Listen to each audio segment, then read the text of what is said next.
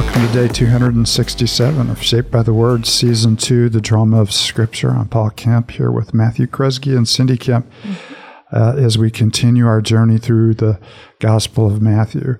Over the course of the year, we've taken you through the entire biblical narrative. We started in the garden as God created us and gave us a perfect place to know Him, uh, to love Him, to serve Him, and to follow Him.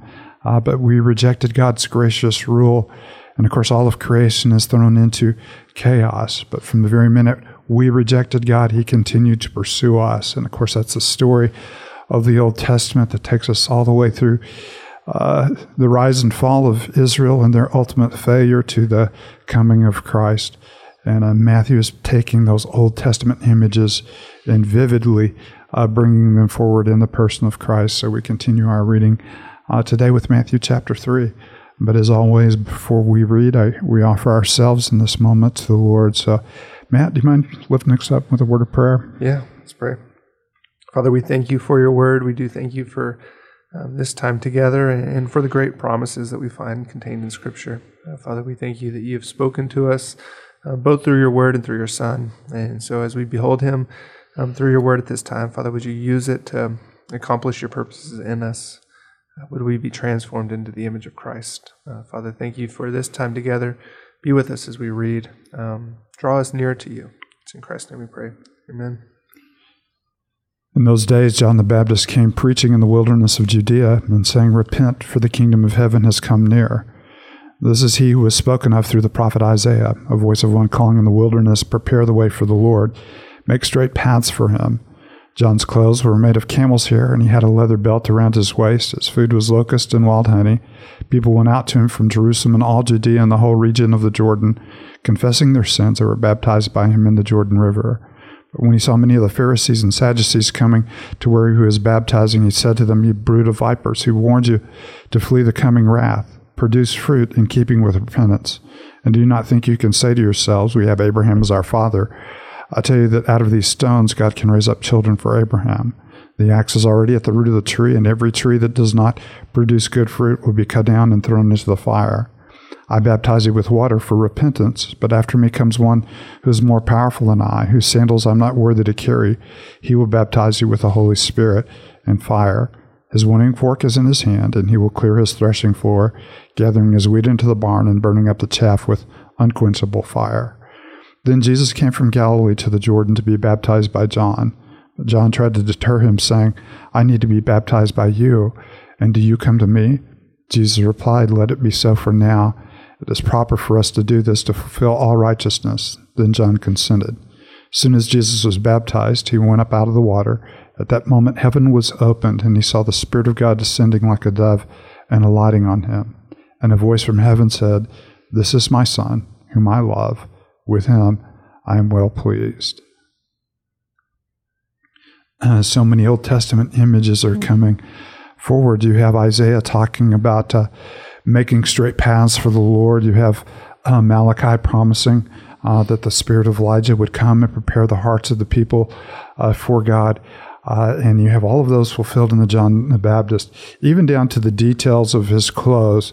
Uh, the clothes he is wearing uh are similar to what uh, you know John is uh, uh, Elijah is described as wearing in the in the book of First Kings. Mm-hmm. So you have a lot of these images, you know, coming together. Mm-hmm. But more than anything else, you have the message: the kingdom of heaven ha- has come near. In other words, in the person of Christ, the kingdom has arrived, and of course, will be consummated, you know, with his with his return. You love this scene too. That, I mean, you kind of meet this, we always have kind of those funny images of John in our head. He's a crazy madman. He's preaching outside, you know, where it just, it, it doesn't seem like he should be, pre- you know, it's just like outsiders. And, and yet his call is repent, the kingdom of heaven is at hand. You know, those great promises in the Old Testament have really finally come near in the person of Christ. And, and the call then is, is to repent, you know, and I love the response. You have kind of two responses, you know, one, the Pharisees and Sadducees come. But then, too, we see also people confessing their sins and being baptized by him. And, and you know, that is the, we're seeing the foreshadowing, really, of what ought to be the response to the gospel as well as this repentance, you know, confessing of our sins, repentant, repenting, turning to Christ. Mm-hmm. Um, and we're getting to see, you know, kind of that, that introduction, in a sense, right. to this. And, and of course, the you know, Sadducees and the Pharisees, or the Pharisees and the Sadducees, uh, you know, as here, represent the status quo. They are really the ones who have uh, taken, you know, as we we read in Ezekiel, they were the shepherds who were looking out more for themselves than they were for the, you know, were for the sheep. And so John suspects that they're coming, kind of to cover their bases, but not really in full in full repentance. And of course, that's a way that you know many of us can respond as well. Of course, what is really dramatic is the fact that Jesus Himself, you know, comes uh, to receive baptism, and John has clearly defined that this is a baptism of repentance. The very purpose of the baptism uh, was to signify a turning from sin, a turning from idolatry, a turning to the way of God. And of course, this is the one who Paul would tell us knew no sin, and yet he is identifying with us.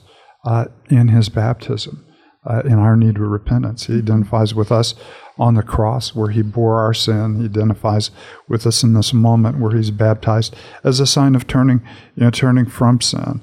So he is fulfilling for us mm-hmm. in himself uh, the righteous requirements uh, of the law. Mm-hmm.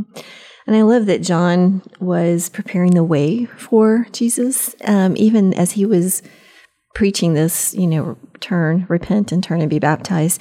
These were the people. I love it that they were repenting and being baptized, because these were going to be the people that I, um, whose hearts were going to be teachable, who were going to be sitting at the feet of Jesus and receiving his word. And it just is a reminder to me that it's not the Pharisee, it's those that are humble in heart. And he'll go on to talk about that in the Beatitudes, no, there, but it's those real, who are mourning. Yeah. yeah. Yeah, there's a real contrast here of those who are hearing the message and responding, you know, positively, and those who are Or responding, you know, in kind of an outward way, but not a deep, uh, you know, deep inward way.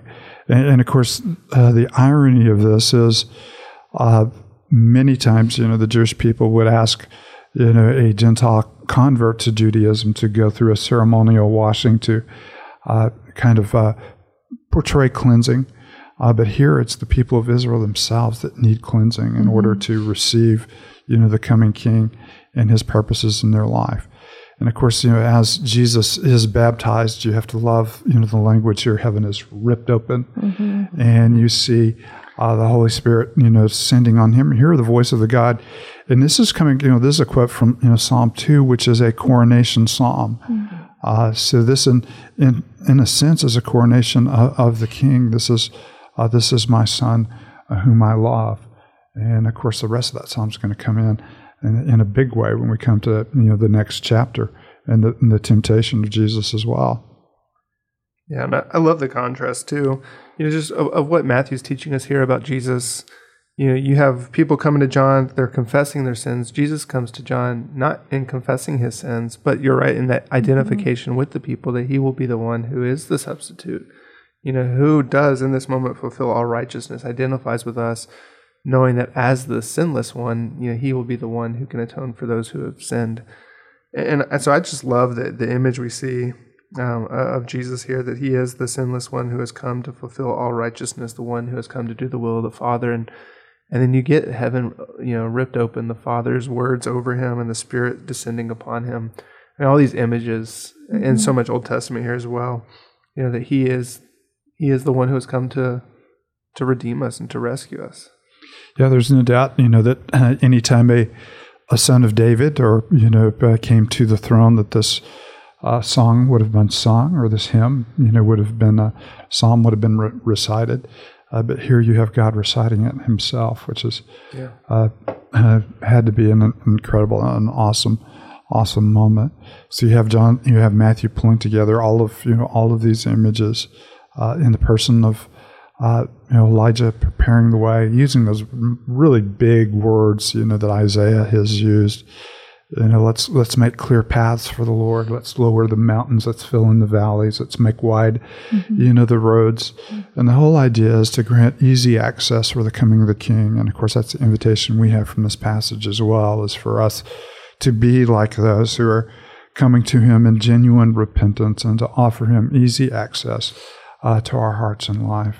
And to respond by turning away, uh, you know, from uh, a lot of times we think of turning away from sin as, you know, these big, really dark things in our life, but it's anything mm-hmm. other than a pure, wholehearted devotion mm-hmm. uh, to the Heavenly Father. And it, it has a root of idolatry in it as well. So you see John coming and calling the nation to repentance, and you'll see a very similar message, you know, from Jesus mm-hmm. as uh, we move into tomorrow. Mm-hmm. Cindy, why don't you uh, close this with a word of prayer? Sure. Father, in light of uh, what Paul just said, you know, may our hearts um, turn from the lesser things, uh, turn away from the things that grab our attention over you or that desire um, our obedience. Father, may we be clearly um, in humble adoration of you, seeking you and serving you and loving you. Help us to do that by your Spirit. In Christ's name we pray. Amen.